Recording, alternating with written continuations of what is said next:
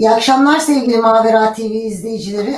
Bir Sözümüz Var programıyla yine bir salı akşamı birlikteyiz. Bu akşam çok kıymetli konuğum tarihçi yazar Nermin Taylan hanımefendi var e, misafirimiz olarak. Hoş geldiniz Nermin Hanım. Hoş bulduk Sevda Hanım. Teşekkür ederim. Nasılsınız? İyisiniz inşallah. Hamdolsun iyiyim. Sizi gördüm daha iyi oldum. Ee, biraz da konuşacağız. Daha da iyi olacağız inşallah. Evet evet inşallah. Arkamızda böyle bayağı bir e, Osmanlıca kitaplar filan tarihçi olduğunuzu belli eden kitaplar mevcut görüyorum buradan. Hocam şimdi önce ben Nermin hocamı tanıtayım sizi. E, zaten takip edenler, bilenler bilirler. E, Nermin Taylan İstanbul Üniversitesi Edebiyat Fakültesi Türk Dili ve Edebiyatı bölümünden mezun olur ama akabinde Anadolu Üniversitesi Tarih bölümüyle devam eder. Öğrenim hayatı bittikten sonra yalnız müthiş bir e, çalışma e, içerisine girer ki herhalde çok kısa sürede bir sürü kitap kitaba imza atar. E, bunu da işte kendisinin deyimiyle görev yapan e, yazar bilgiyi taze tutmak ve yeni nesillere köklü medeniyeti aktarabilmek gayesiyle araştırmaya yöneldi diye bir sitede okumuştum.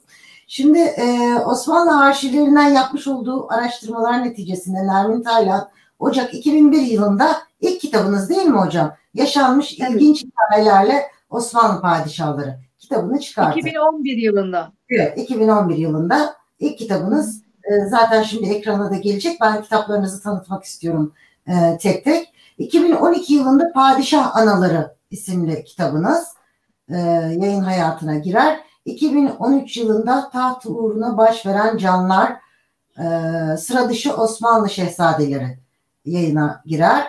E, bu herhalde katledilen şehzadelerle ilgili bir kitap değil mi hocam öldürülen? Evet, evet, evet. 61 şehzadenin bir fiil nasıl öldürüldüğü ve ne gerekçelerle hayatlarına son verildiğine dair arşiv menşeli kaynak bir çalışma.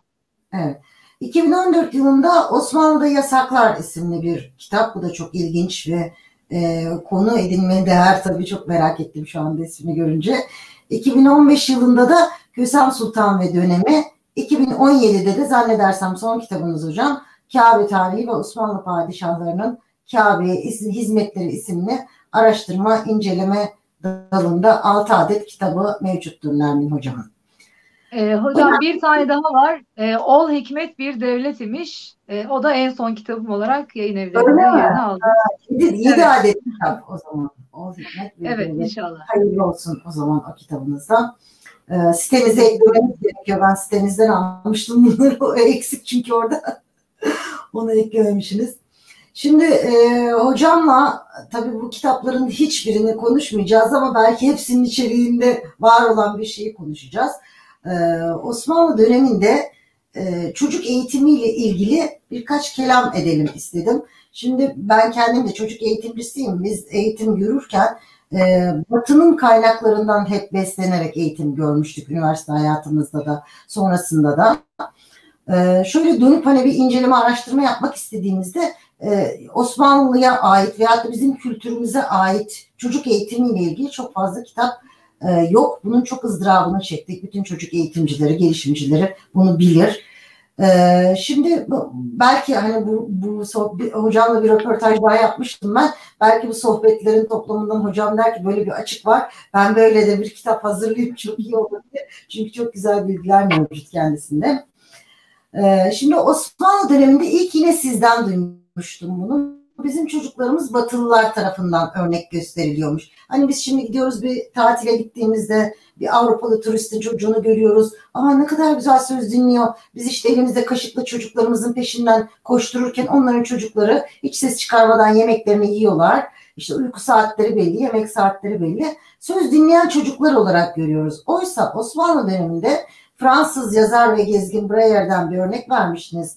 Türk çocukları başka memlekettekilere benzemezler. Ne gürültü ederler ne ağlayıp dururlar.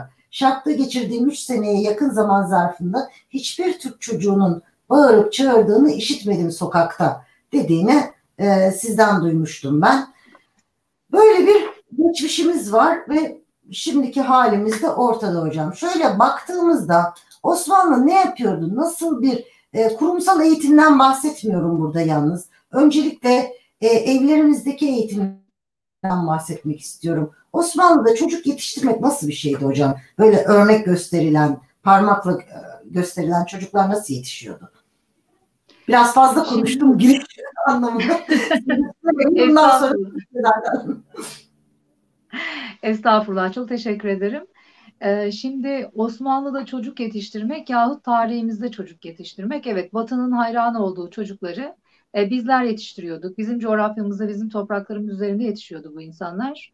E, belki sonda söyleyeceğimi başta söyleyeyim de bu minvalde konuşacağımız üzerine bir ön söz niteliğinde olsun bu. Şimdi evet eğitim e, düzeyi yani eğitimle alakalı çok büyük eksikliklerimiz var. Eğitim, öğretim dedik aslında eğitimin ailede başladığını, yalnızca öğretimin okulda olabileceğini biz unuttuk. O yüzden toplum bireyleri olarak yalnızca okulun her şeyi çözebileceği kanısına vardık ve belki de hatayı en başta burada yaptık. Çünkü biz Mehmet Akif Ersoy'un yani o milli şairimiz dediğimiz e, o dillerimizde anlatırken gururla, şanla anlattığımız Mehmet Akif Ersoy'un hayatına baktığımızda kendi lisanından dökülen kelamlar şunlardı. Ben ilk eğitimimi babam Tahir Efendi'den aldım diyordu.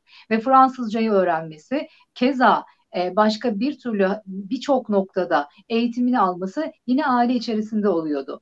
Diğer noktadan baktığımız zaman da e, Osmanlı coğrafyası üzerinde eğitim aileden, büyüklerin yaşadıkları ortamdan yani eğitim derken bir şeyi öğrenmeyi yahut bilgiyi beyne doldurmaktan bahsetmiyoruz burada. Hayata dair, hayatta yaşayacaklarına dair küçük dipnotlarla e, küçük öğretilerle insanları hayata hazırlamak, çocukları hayata hazırlamaktı bunlar. İşte bu perspektiften bakacak olursak da çocuklar eğitimlerini aileden alıyorlardı.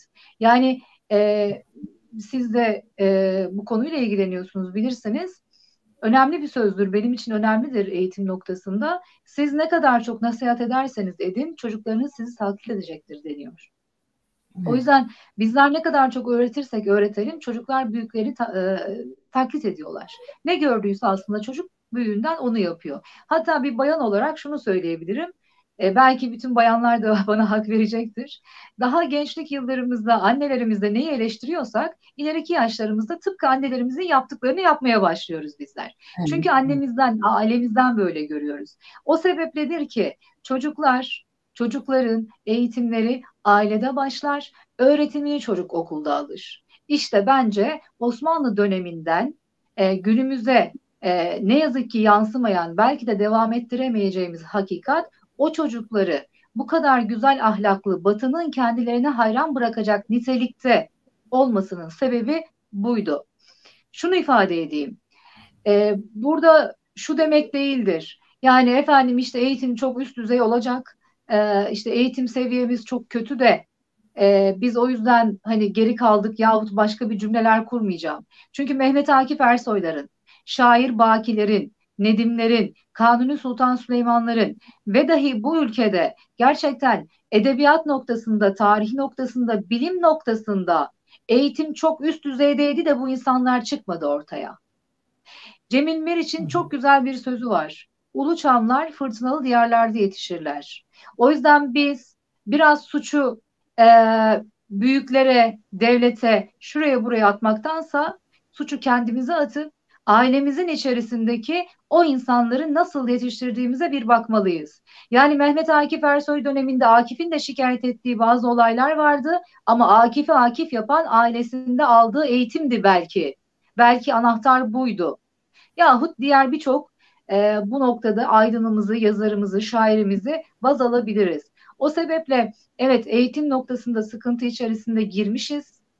Şu anda çok büyük bir sıkıntıdayız. Bunu hem bir eğitimci olarak e, hem bir e, yazar olarak hem bir akademisyen olarak e, ne yazık ki üzülerek dile getiriyorum. Biz eğitim noktasında gerçekten kötü bir seviyedeyiz ama şu anlamda söylüyorum bunu. Bugünün psikiyatristleri, bugünün psikologları, bugünün pediatri uzmanları, bugünün işte e, sosyologları bunu çoğaltabiliriz örneklerini. Batıdan bozma, batı menşeiyle, batı kaynaklı, batının kültürü, batının aile yapısıyla hazırlanmış tezlerin ve akademik çalışmaların bu ülkeye getirilmesiyle biz bu hale geldik. Evet. Kemal Sayar gibi birçok hocamızı ben burada örnek verebilirim. Kendi milletini, kendi kültürünü, kendi ahlakını bilerek iş yapan insanlar var Kemal hocalar gibi bu ülkede. Allah sayılarını artırsınlar. Ama bir tarafta da hakikaten üç tane batıdan gelme tezi önüne koyup kitap yazıp çocukları bu şekilde yetiştireceksiniz diyen insanlar da var. O yüzden herkes şu iki elini başının arasına bir koymalı. Geçmişte bizim kültürümüz nasıldı? Biz bu çocukları nasıl yetiştirdik ve dünyaya nasıl hükmettik? Biraz bunu konuşmalıyız. Biraz bunu anlamayız. Ondan sonra benim bir mesleğim var deyip çocuk yetiştirme noktasında ahkam kesmeliyiz. Ötesi böyle rezalet olur. Başka da bir şey diyemiyorum bu konuda. Evet hocam maalesef yani e, üniversitelerimiz, ilim yuvalarımız yani dönüp geçmişimize bakalım demiyor, demedi. E, belki diyen de vardır ama çok nadirattan. Hani müfredatlarını bildiğim için söylüyorum. Hep batı kaynaklı kitaplarla beslenerek bir eğitim metodu ortaya çıktı. E, şimdi biz o geçmişe dönecek olursak, şimdi o evlerde e, ilk olarak anne babanın tabii geniş ailenin etkisi e, çok büyük. Oradan başlayalım isterseniz. Bir çocuk nasıl bir dünyaya, nasıl bir eve e, doğuyordu ilk önce? Hem mekan olarak hem işte etrafındaki geniş aile olarak. Oradan başlarsanız hocam daha sağlıklı ilerleyeceğiz herhalde. Eğitim kurumlarına gelmeden önce hatta bunlar. Eğitim kurumlarına evet. sonra gireceğiz inşallah. Elbette. Şimdi burada incelemeye başladığımızda çok afaki bir inceleme yapamayız. Çünkü köydeki köyde yaşayan, taşrada yaşayan çocukla şehirde konakta yaşayan çocuk veya sarayda doğan çocuk, şehzade yahut e, hanzade aynı olmuyordu elbette. E, biz şehirde, bir evde, herhangi bir şehirde evde doğan çocuğu şöyle bir ele alırsak zannediyorum hepsini de anlayabiliriz. E, birincisi şimdiki gibi çekirdek hayat yoktu. Çekirdek aile yaşamı yoktu. E, çok iki üç odalı bir evde yaşam tarzı yoktu. Her evin e, mutlaka işte bir dedesi, bir babaannesi, bir amcası, hatta belki birkaç tane amcası, yengesi ve e, şimdiki tabirle kuzenleri amcaoğlu veya teyzeoğlu veya akrabalarının içerisinde doğan çocuklardan bahsediyoruz. Kendinden biraz büyüğünden yani yaşça birkaç yaş büyüğünden e, aslında hayata dair yaşamayı öğrenip dedesinin ve babaannesinin olduğu evde o dedenin babaannenin yanında sesini yükseltmemesi gerektiğini, belki de ayak uzatmaması gerektiğini, sair terbiye niteliğinde pek çok öğretiyi zaten yaşarken öğreniyordu. Yani bunu kimse ona söylemesine de gerek yoktu. Çünkü baba yani evladın 3 yaşındaki, 5 yaşındaki, 7 yaşındaki bir evladın babası dedesine karşı nasıl hareket ediyorsa çocuk da o şekilde hareket etmeye çalışıyordu. O yüzden e, uygulamalı bir sistemdi bu. Ve dahi e, bu şekilde hayata dair zaten hani eğer ilim varsa, kitap varsa, eğitim varsa bir evde o çocuk eğitimini annesinden, babasından alabiliyordu. Ancak belki de en önemli unsurlardan bir tanesi şu. Bahçesi olan evler. Ortasında mutlaka bir su havuzu olan evler. Akrabayı gördüğü, akrabayla paylaşmayı bildiği, anne babasına danışmayı öğrendiği evler. Yani anne babasına danışarak, anne babasına yol göstermesi gerekiyorsa dedesinden tarihi hikayeleri dinlediği, geçmişini, atasını, belki ceddini, ceddinin hikayelerini dinlediği bir evde büyüyen bir çocuk zaten eğitim meselesinde e, ilk terbiyesini, ilk ahlaki yapısını evinde alıyordu. E, böyle üç oda arasında sıkışmadığından, bir bahçesi, bir avlusu olduğundan, oynamanın ne demek olduğunu da bilmesinden dolayı hayata karşı kendini belki de şu anki çocuklara nazaran 1-0-2-0 önde başlıyordu. E daha sonrasında da e, hani burada belki şu anda bunu söylemek ne kadar e, zamanı bilmiyorum ama e, her mahallede e, bir mektep vardır ve bu mektebe amin alaylarıyla başlar çocuklar. Akranlarıyla beraber, büyükleriyle beraber o okula giderler, mektebe giderler ve bir hocanın tedrisatından geçerler. Hocaya çocuğu emanet eden zaten babanın ta kendisidir. Rahlenin başına oturtturur, onu hocasına teslim eder ve ondan sonra eğitim hayatı başlar o çocuğun. Mektebi bitirmesi gerekiyordur. Eğer daha fazla okumak istiyorsa medreseye geçecektir.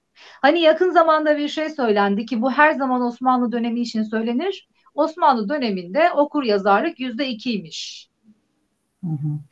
Yani dünyanın en büyük yalanlarından, en büyük hatalarından, en büyük cahilliklerinden biridir bunu konuşanlar, bunu sürekli dillendirenler. Çünkü Osmanlı toplumunda okul, yani mektep, her mahallede bulunan kız çocuk karma eğitimin yapıldığı bir yerdir. Bu çocuklar eğitimini aileden aldığı gibi öğretimini de mekteplerden alıyorlardı. Daha sonra ortaokul, lise, belki üniversite seviyesine gelmek isteyenler medreseye devam ediyorlardı bu okullarda. Dönüyorum biraz geri. Kaç yaşında hocam başlıyorlardı bu okullara? Çocuklar kaç yaşında okula gitmeye başlıyordu? Şimdi şöyle yani bu e, ailenin de çocuğunu göndermeyle alakalı bir şey olabilir ama biz resmi kayıtlardan şunu biliyoruz. Dördüncü yaşının, dördüncü gününün affedersiniz dördüncü yaşının dördüncü ayının dördüncü günü başlar çocuk okula. Çünkü belleğin en açık olduğu bir hocanın önüne oturduğunda o hocaya tam anlamıyla bağlanması gerektiği yaş bu yaş olarak e, nitelenmiş ve bu yaşta çocuklar e, okullara başlatılmış.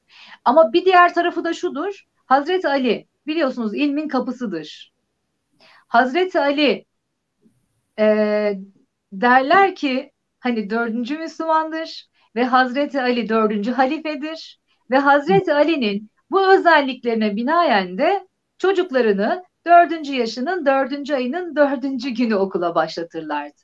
Yani bunu biraz dini altyapıyla belki süslemişler. Hazreti Ali edilen dualarla çocuklarını okula başlatmışlar ve nihayetinde de mektep hayatı o e, dünyaya gelen e, şeydir e, evlatlarını her zaman Osmanlı toplumunda babalar başının üzerine taşırlarmış, omuzlarında taşırlarmış. Çünkü geleceğe bizi götürecek olan sizsiniz diye. Bunu yine buyurduğunuz gibi e, konuşmamızın başında e, Fransız gezginler çokça söylerler. Bizde kimse çocuğunu omuzuna almak şöyle dursun. Çocuğunun elinden bile tutmazken Osmanlı insanları çocuklarını omuzlarında gezdirirler. Kız erkek onlar için fark etmez diyordu. Hmm. Hasılı e, bu şekilde yani ailede büyüklerle, akrabalarla yaşamayı öğreniyor, e, paylaşmayı öğreniyor, saygıyı, edebi, terbiyeyi, aynı sofrada yemek yemeyi, aynı sofrada yemek yediğinde şükretmeyi, tabağının sonuna kadar bitirmeyi. Hani bunların hepsi eğitimdir. Biz şimdi eğitim dediğimizde iki kere iki dört eder. İşte belli işlemler, belli problemler olarak görüyoruz ama aslında eğitim bence burada başlar samimi bir şey söylemek istiyorum. Yaşadığım bir olgudan bahsetmek istiyorum. Yakın zamanda LGS sınavı oldu. Şimdi bazen gidiyorsunuz bir insanın e, işte e, bir arkadaşınızla görüşmeye çalışıyorsunuz veya bir şeyden bahsediyorsunuz. Sessiz ol. Çocuk LGS'ye çalışıyor. Sessiz ol. Elmayı bile dilimleyerek çocuklarının önlerine koy koyuyorlar. Efendim işte yemekler ayaklarına kadar gidiyor. Bir bardak su almaktan aciz hale getiriliyor. Ben anne babalara da kızmıyorum. Eğitim sistemimizde var bu bozukluk. Çünkü çocukları sadece oraya odaklıyoruz biz. Başka bir şey yapmıyoruz.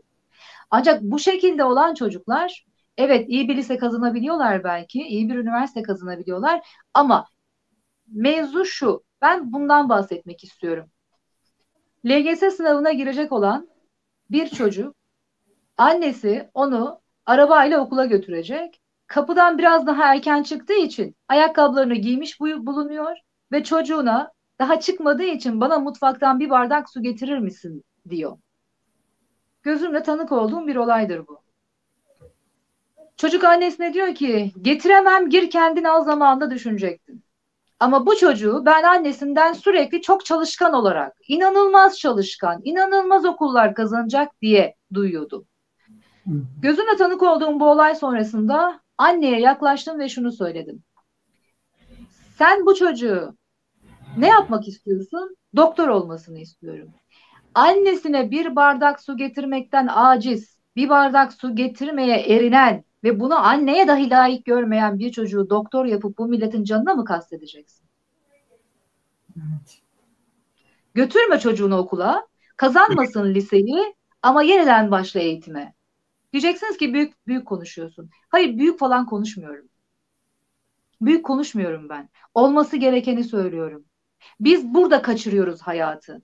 O çocuk çok iyi üniversiteler de kazansın. Herkesin çocuğu çok iyi meslek sahipleri de olsunlar. Doktor, mühendis, uzman, her dalda uzman gerekiyor bize. Çünkü bizim Türkiye coğrafyasında, Türkiye toplumu olarak Türkiye olarak inanılmaz kalkınmamız gerekiyor ve bu bu gençlerin sayesinde olacaktır. Ama bu gençlere bu sınavları hazırladığımız gibi biraz da hürmete, insaniyete ve ahlaka hazırlamamız gerekiyor. İşte daha çok yüzden...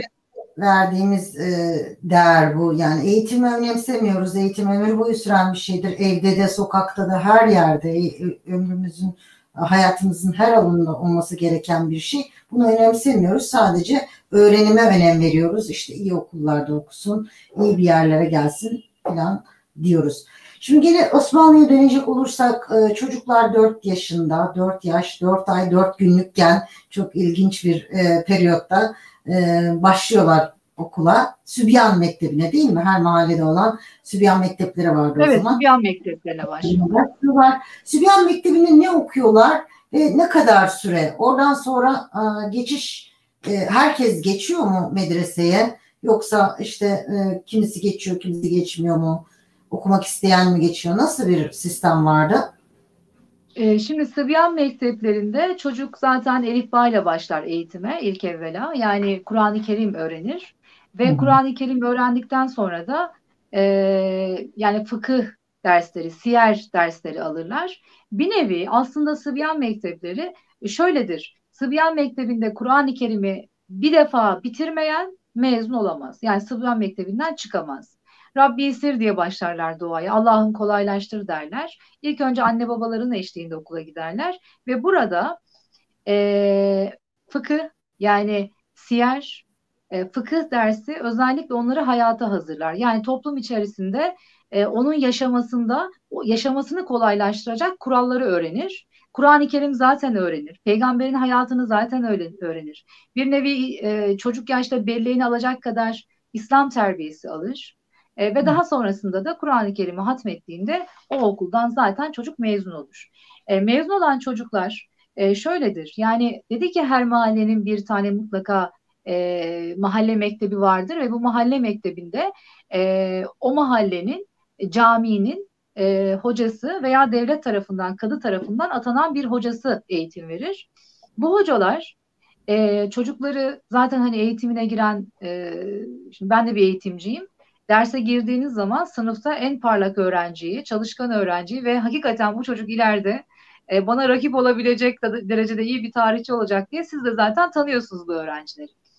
İşte oradaki hoca çocuğu gözünden tanır aslında. Derslerine riayetinden, e, zekasından anlar ve çok zeki olanları ailelerine giderek bu çocuğu mutlaka okutmalısın. Mutlaka medreseye göndermelisin der birçok ailede zaten kendisi çocuğunu medreseye göndermekte e, gö- e, gönderir. Ancak bazen de medreseye gitmez. Bu çocuklar başka bir şekilde eğitim alırlar. Çıraklık eğitimi.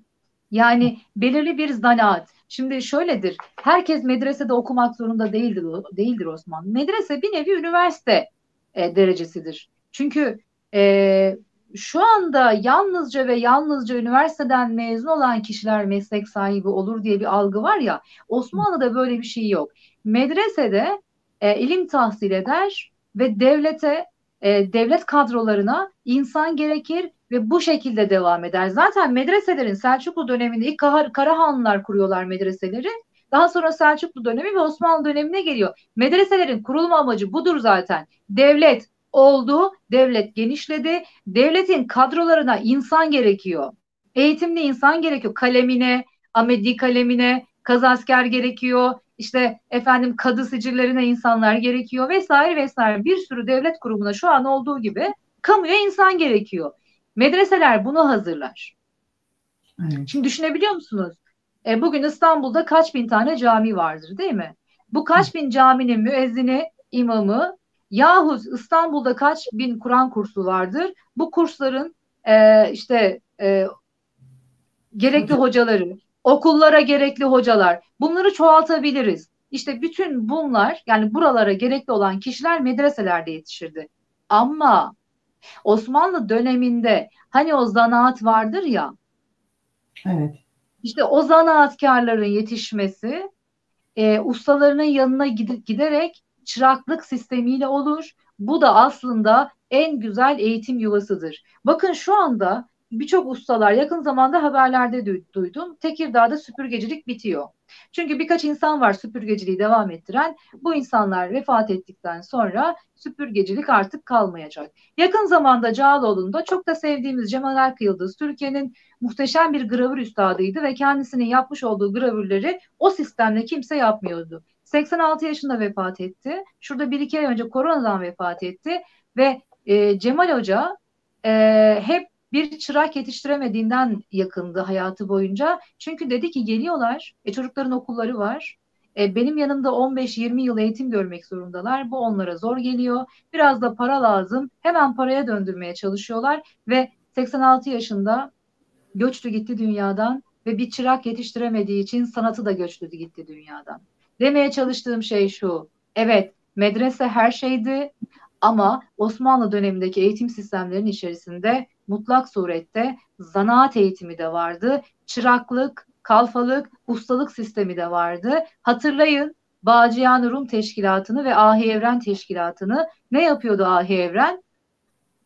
Esnaf ahlakını, esnafın düzenini sağladığı gibi yani ayakkabıcısından çünkü o dönemde elle yapılır ayakkabılar, ayakkabıcısından halı dokumasına kadar e, hepsini kendi irsatlarından geçiriyorlardı ve bunlar çırak, kalfa ve ustalığa kadar ilerleyip bu eğitim sisteminden geçip nihayetinde kendi e, sanatlarını ellerine alıyorlardı.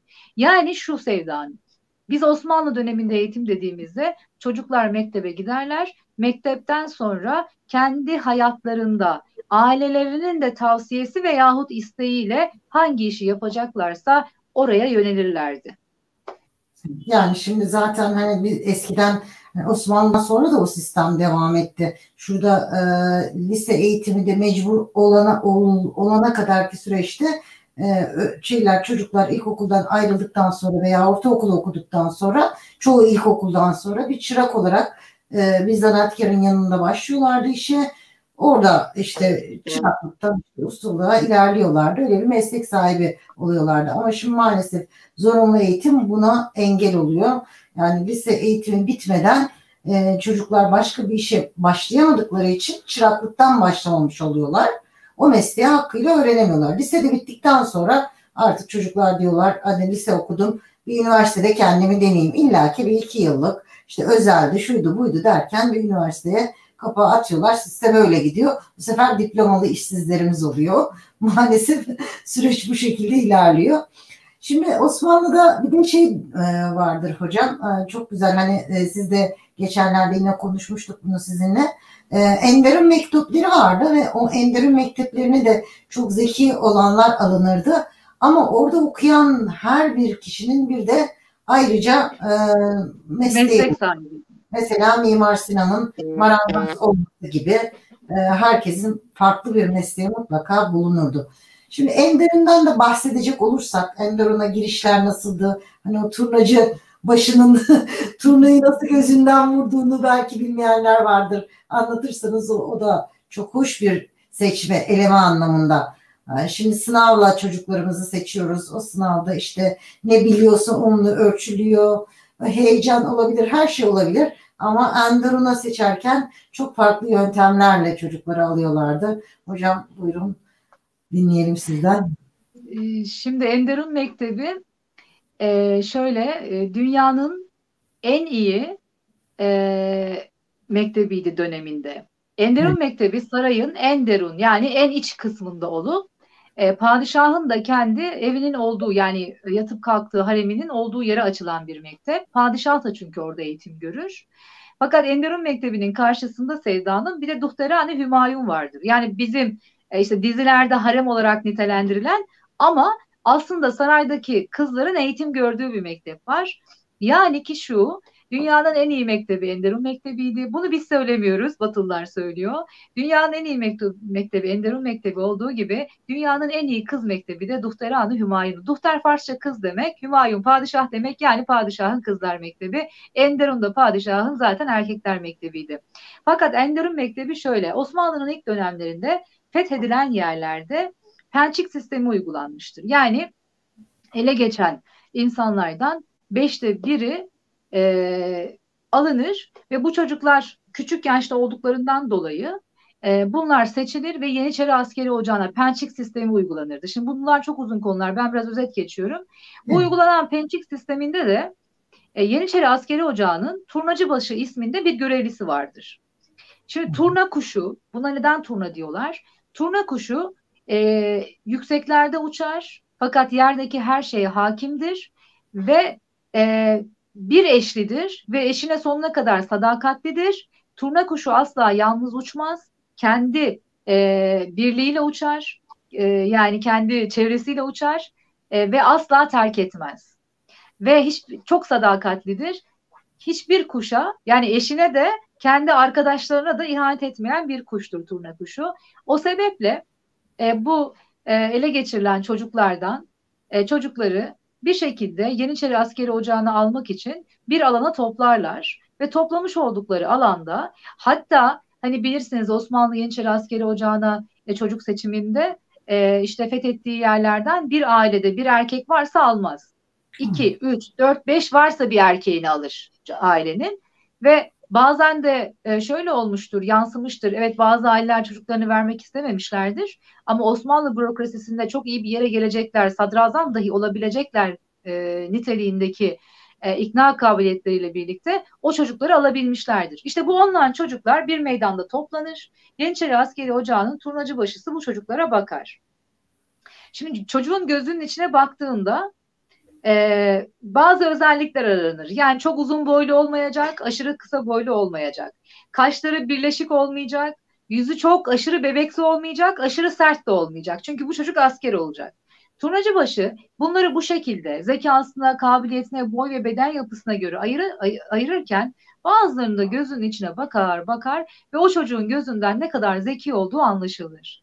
İşte onu o en zeki bulduklarını turnacıbaşı turnayı gözünden vurmak yani turnayı tam gözünden anlamak niteliğinde olan bu söz buradan gelir ki Turnacıbaşı o çocukları alır, Yeniçeri askeri ocağına götür. Affedersiniz.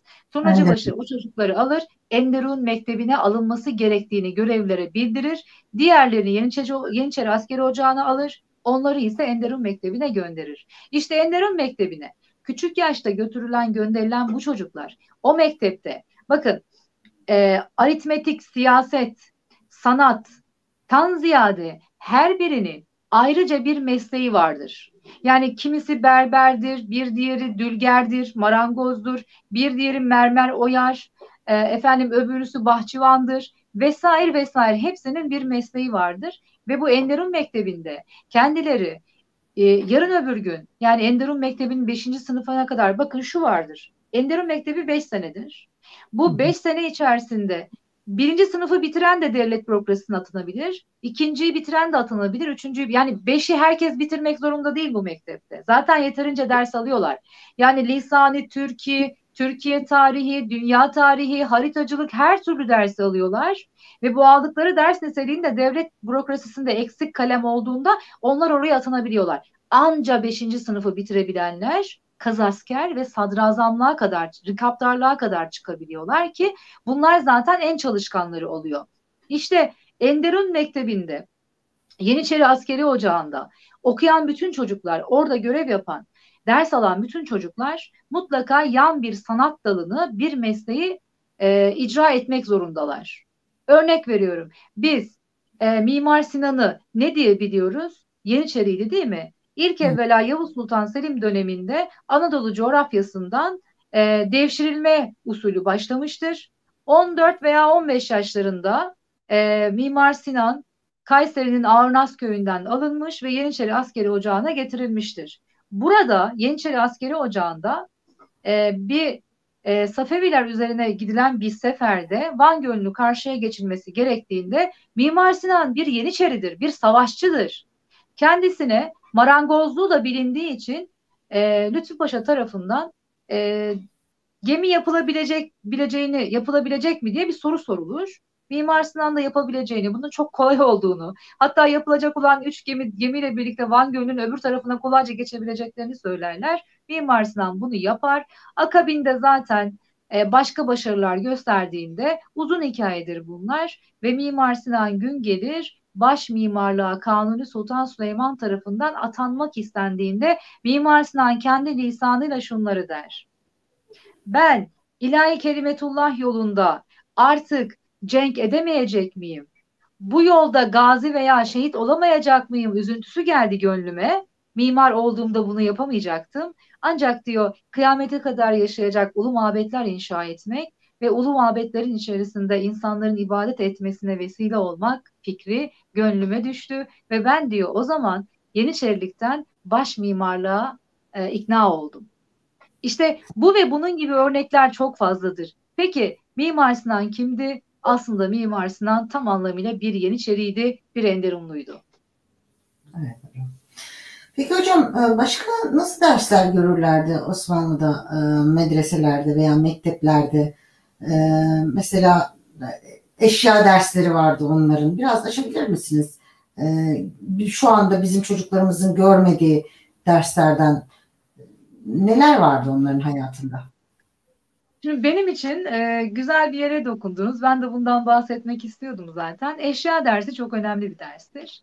E, yani bu Osmanlı'nın Enderun mekteplerinde de görülen bir derstir. Normal medreselerde de görülen bir derstir ve Osmanlı'nın son zamanlarına kadar 1915'te anaokullarında da görülen bir derstir. Yani eşya, eşyaya kıymet vermek. Eşyanın da bir canı olduğunu, onun da dünya ve hak katında bir değeri olduğunu, onu hor kullanmaması gerektiğini e, çocuklara öğretirler ve eşyalarına iyi davranmak e, zorunda bırakırlardı.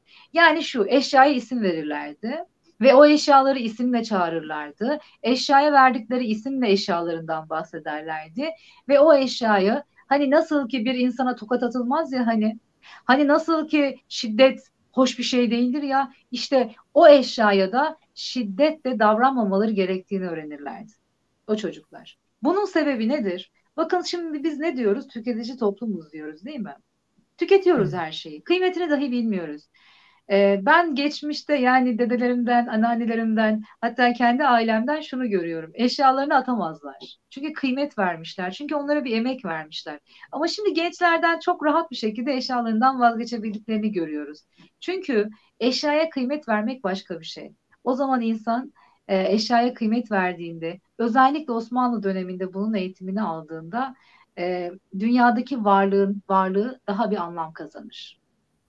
Yani e, bunu nasıl anlatabilirim başka cümlelerle bilmiyorum ama düşünebiliyor musunuz? Bir insan elindeki bir kaleme değer ve kıymet verdiğinde o kalemden akacak olan her mürekkep de onun için kıymetlidir. O mürekkeple yazacak olduğu da onun için kıymetlidir. İşte bu kıymet neticesinde de o insan kıymetli işler yapar. Ama kıymet vermediği zaman her şey kıymetsizleşir ve e, önümüzde kıymetli eserler görmeyiz. Şunu söylemeye çalışıyorum. Yokluktan değil aslında değil mi hocam yani o eşyaya kıymet vermek yoklukta yoklukla ilgili bir şey değil. Ya tabii ki yokluk e, bir şey değil ama bakın biz mesela e, saray evrakları işte arşivde ben çok fazla görüyorum. Şöyle bir kağıt düşünün. Kağıdın her tarafına padişahlar yazı yazmış veya devlet kağıt mı yoktu? Osmanlı'nın hazinesi mi yoktu? Vardı elbette. Ama yokluktan değil, su kaynağının az olduğundan değil. Hani şu anda da bu mevzu konuşuluyor ya. Hani Efendimiz ne diyordu? Yok olduğu için mi suyu tüketmeyin diyordu. Ya da tasarruf edin diyordu. Ya da suyu, suyu e, yeterince kullanın diyordu. Yokluktan değil, kıymet bilmekten, değer vermekten. Sadece yoklukla bunu nitele, niteleyemeyiz. Zira e, benim için bir diğer hoş gelen ders de şudur. Yine 1914-15'li yılların evraklarında rastlıyoruz onlara. Anaokulunda İstanbul hatta Sur içinde iki tane anaokulunda e, şey dersleri var. E, bitki ve tabiat dersi var. Doğa dersi var. Çocuklar günde iki saat bahçeye çıkartılır. Bahçedeki çiçeklerin, ağaçların e, türlerini, isimlerini öğrenirler ve bu ağaçların ileride nerelerde, ne zaman, nasıl kullanacağını hıfzederler. Şimdi bakın bir şey söyleyeceğim burada. E, biz tabii kaybettik bunları, bu özellikleri ama İstanbul'un e, hatırlayın yüksek tepelerine küçük küçük çamlar dikilmiştir. Tepeler zaten yüksektir. Az yamaçlara selviler dikilmiştir. Yukarı doğru uzanacak. Biraz daha sahil kısımlarına da e, affedersiniz e, çınar ağaçları dikilmiştir. Çınar ağacı ki deniz kenarına güneş fazla vurur ya hani insanlar altında gelsin, serinlesin, hatta bir araya gelsin, sohbet etsin, muhabbet etsin, muhabbete doysun, çay kahve içsin, insanca muhabbet etsinler diye. O sebeple bakın biz şimdi nereye bulduysak hangi ağacı dikeceğimizi dahi 40 yaşında olmama rağmen ben bilmiyorum. Ama o nesil o coğrafyada bunun daha anaokulunda 5 yaşında 6 yaşında alıyordu derslerini. Çok küçük yaşta alıyorlardı ve bağlı bulundukları coğrafyayı bu ağaçlarla şenlendirip bu ağaçlarla nefes almasını sağlıyorlardı. Evet. Yani ağaç yalnızca yeşillik değildir. Burada başka bir örneği de görebiliyoruz Sevda Hanım. Ağaç yalnızca yeşillik ve hava değildir. Ağaç, çınar ağaçları aynı zamanda bir devleti sembolize ettiği gibi muhabbeti, sevgiyi e, ve doya doya insanlarla sohbet etmeyi de içeriyordu.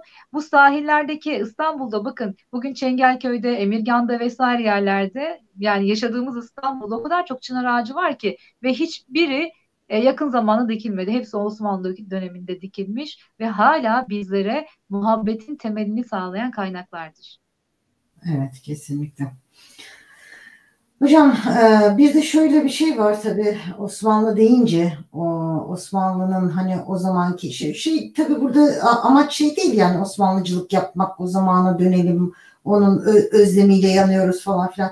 Böyle bir şey değil. Biz e, orada bir ecdat var yaptığı e, çok doğru şeyler çok güzel şeyler ya bizim kökümüze hitap eden şeyler bizim DNA'mıza hitap eden şeyler var orada. Biz oradan geliyoruz. Çünkü bakmak zorundayız bunlara ee, bir, bir de özgüvenli çocuklar e, yetişiyordu ki yani tüm dünyaya e, hükmedebiliyorlardı. Veya e, şimdiki gibi bir kompleks yoktu. Bunun kaynağı neydi acaba? Aldıkları eğitim mi? Kullandıkları dil mi? Böyle bir kaynak olması lazım. Yani böyle bir kompleks yoktu hiçbir şekilde o dönemlerde. Sonradan kompleks olmaya başladık biz. Bunu neye bağlıyorsunuz hocam? Yani ben buna kendi hani Nermince bir cevap verebilirim. Bunun e, sadece düşünce olarak e, yanıtlayabilirim sorunuzu.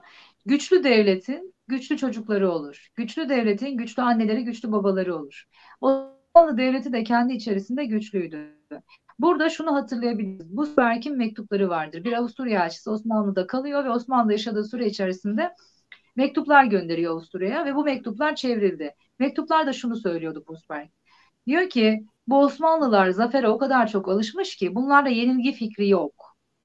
Yani şimdi bunu çocuklara indirgeyebiliriz. Şimdi öyle bir topluma doğuyorsunuz ki geçmişiniz zaferlerle dolu. Fatih gibi, Kanuni gibi, Yavuz gibi kahramanlarınız var. E bunlar önünüzde olduğunda zaten siz de ben bir şey başarabilirim diyorsunuz ister istemez.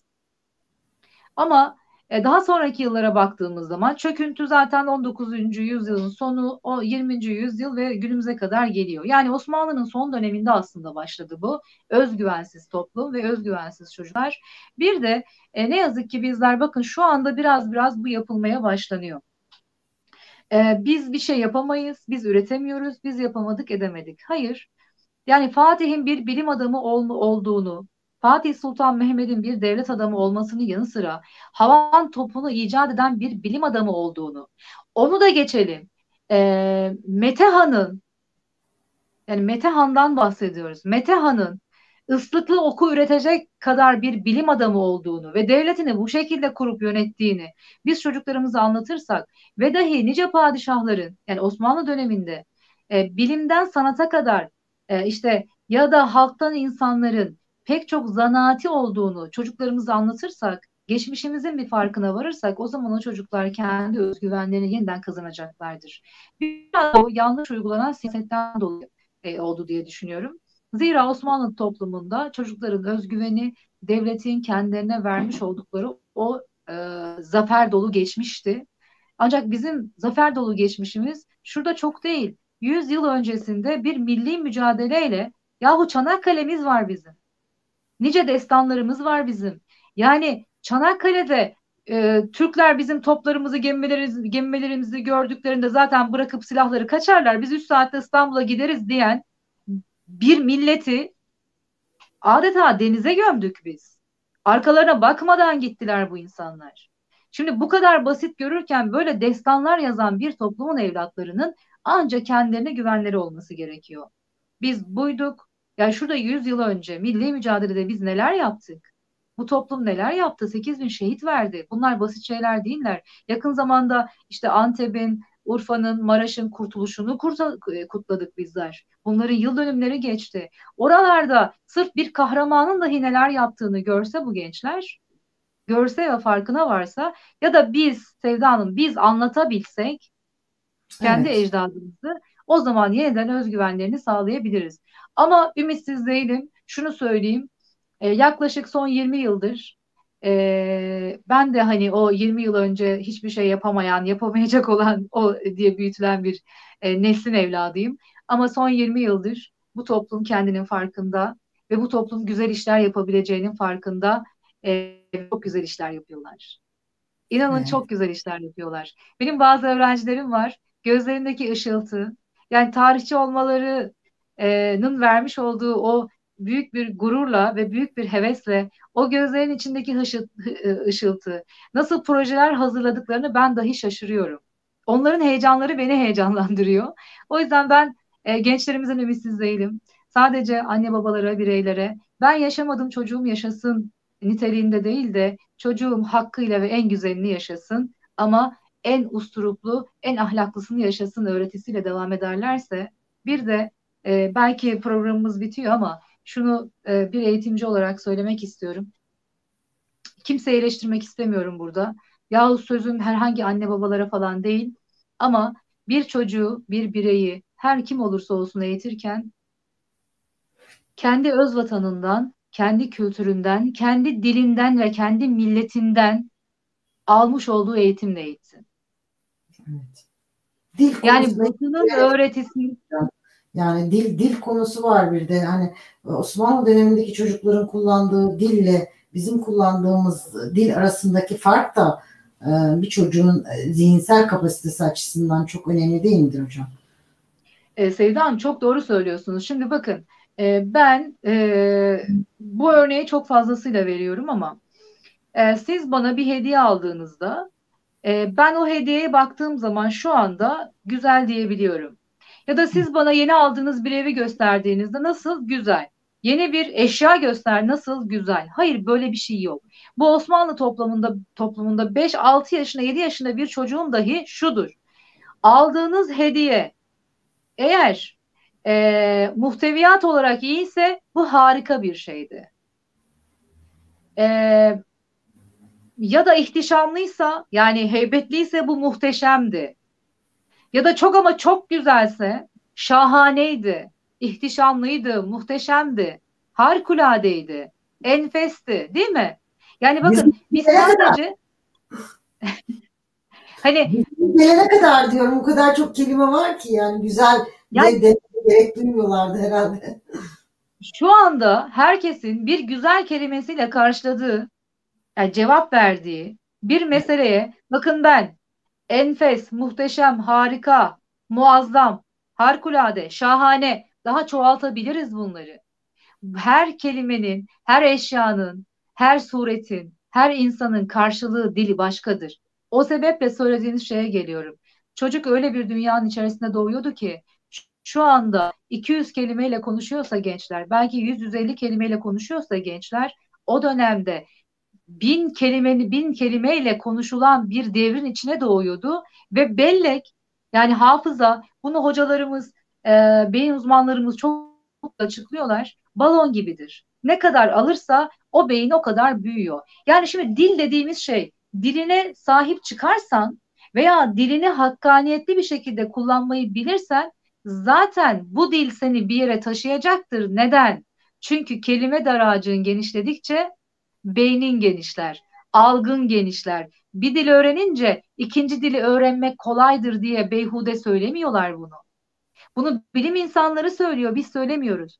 O sebeple bence Osmanlı toplumunda e, yani seyyahların söylemiş olduğu gibi sen e, Çin'den çıkıp e, Balkanlara kadar Balkanlara gidene kadar e, sadece Osmanlıcanla yani o Osmanlı Türkçesiyle, Osmanlıca diye bir dil yoktur. Osmanlı Türkçesiyle anlaşabilir, o coğrafyalarda yaşayabilir, günlerini geçirebilirsin diyorlardı. Yani şunu söylemeye çalışıyorum. Dil bir millet için en büyük zenginliktir. Dil bir insan için beynin en büyük hazinesidir. Ama önce kendi diline sahip çıkacaksın. İhsan Süreyya Sırman'ın demiş olduğu dediği bir şey var. Fransızcayı mutlaka öğrenin. İngilizceyi mutlaka öğrenin. Düşmanlarınızın sizi nasıl yazdığını onların kendi yazdıklarından görün. Ama önce kendinizi tanımak için kendi dilinizi öğrenin. Biz kendimizi tanımak için kendi dilimizi öğrenmemiz gerekiyor. Ben çok yalın ve sade konuşurum.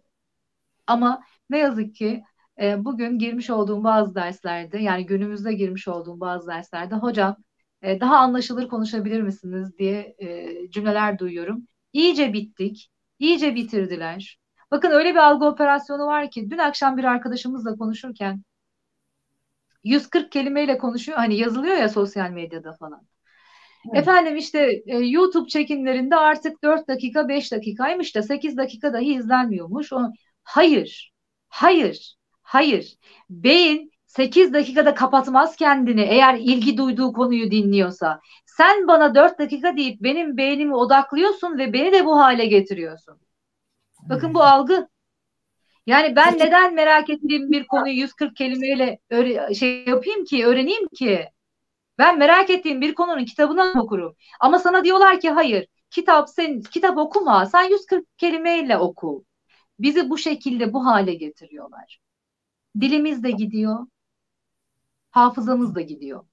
Biz kaybediyoruz. Bunun biraz farkına varmak lazım.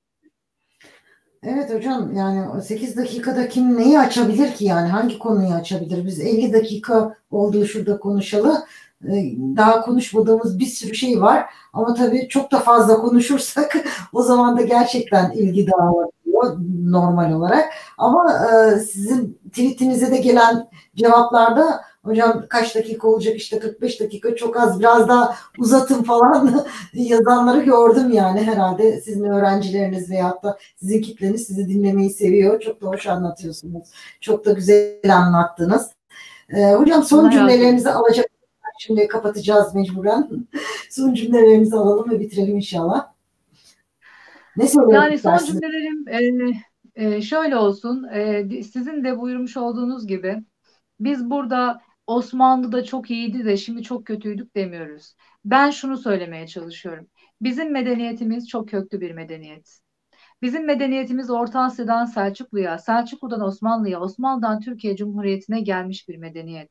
O yüzden özümüzü anlayabilirsek, özümüzdeki güzellikleri, hakikatleri kavrayabilirsek, gelecek nesillere, bu, gelecek nesillere bu hakikatleri, bu güzellikleri yansıtabilirsek o zaman biz terakki edebiliriz. Çünkü tarih zaten bunu içerir tarihten ders alırsan, tarihteki hataları yapmayıp güzellikleri yapmaya devam edersen, ha bir de vatandaş olup üzerine bir şey koymaya çalışırsan o zaman biz biz oluruz ve Batı'nın öyle bozma tezlerini değil de onlar bizden tezler alır da kendi ülkelerine uygularlar. Çünkü vaktiyle böyle oldu. Vaktiyle dediler ki hani o dünyaya son bir kez bakacaksın deseler bu bakışı İstanbul'un Çamlıcası'ndan isterdim diyen Lamartine var ya o diyordu ki dünyada hiçbir memlekette Osmanlı toplumundaki çocuk çocukların terbiyesinin mükemmelliği kadar bir terbiye görmedim. Değil ki bizim büyük yetişkin insanlarımız bile o çocuklar kadar terbiyeli değildi. İşte bize örnek gösteriyorlardı.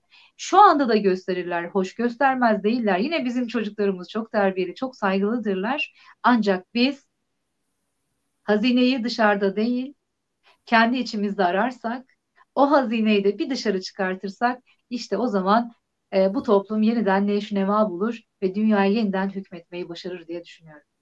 Evet hocam çok güzel söylediniz. Çok teşekkür ediyorum konuk olduğunuz için. Çok güzel şeyler anlattınız bu akşam.